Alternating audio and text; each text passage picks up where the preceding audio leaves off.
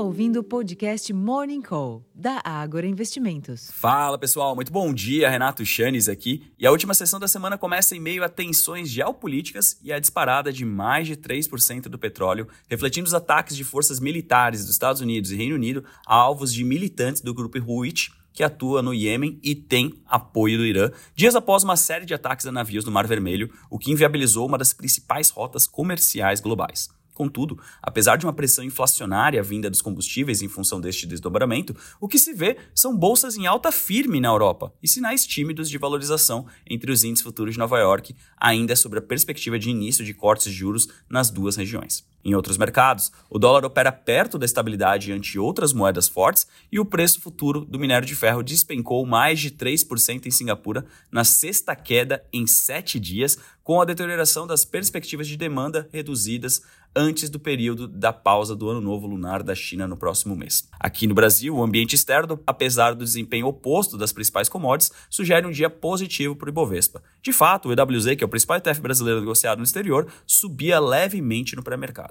A agenda local, por outro lado, não apresenta nada muito relevante, o que pode limitar o apetite a risco. Em termos de agenda, portanto, aqui no Brasil destaque apenas para o fluxo cambial da semana passada, isso às duas e meia da tarde.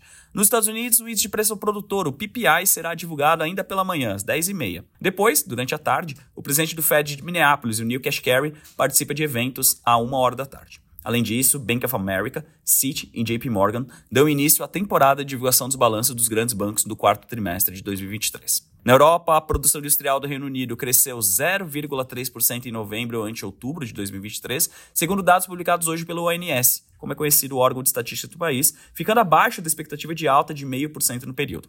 Na comparação anual, a produção industrial britânica teve queda de 0,1% em novembro.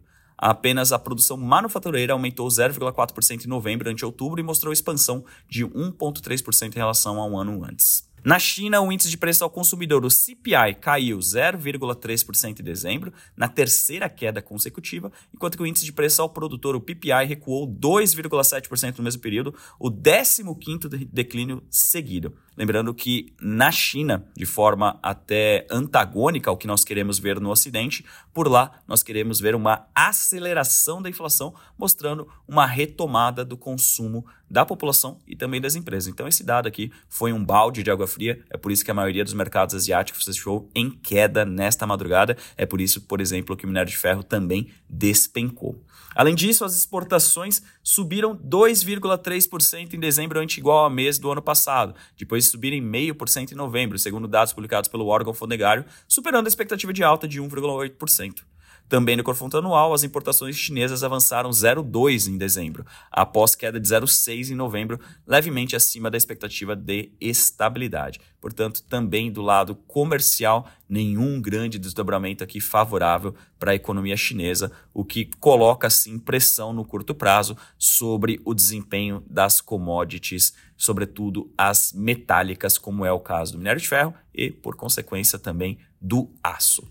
Bom, pessoal, Acho que esse aqui é um bom panorama para nós começarmos o dia bem informado. Eu convido a todos para acessar o relatório Abertura de Mercado, onde disponibilizamos algumas notas corporativas de eventos recentes e também para assistir e acompanhar todas as nossas lives e podcasts ao longo da programação. Eu vou ficando por aqui, desejando a todos um ótimo dia, um bom final de semana e até a próxima. Tchau, tchau.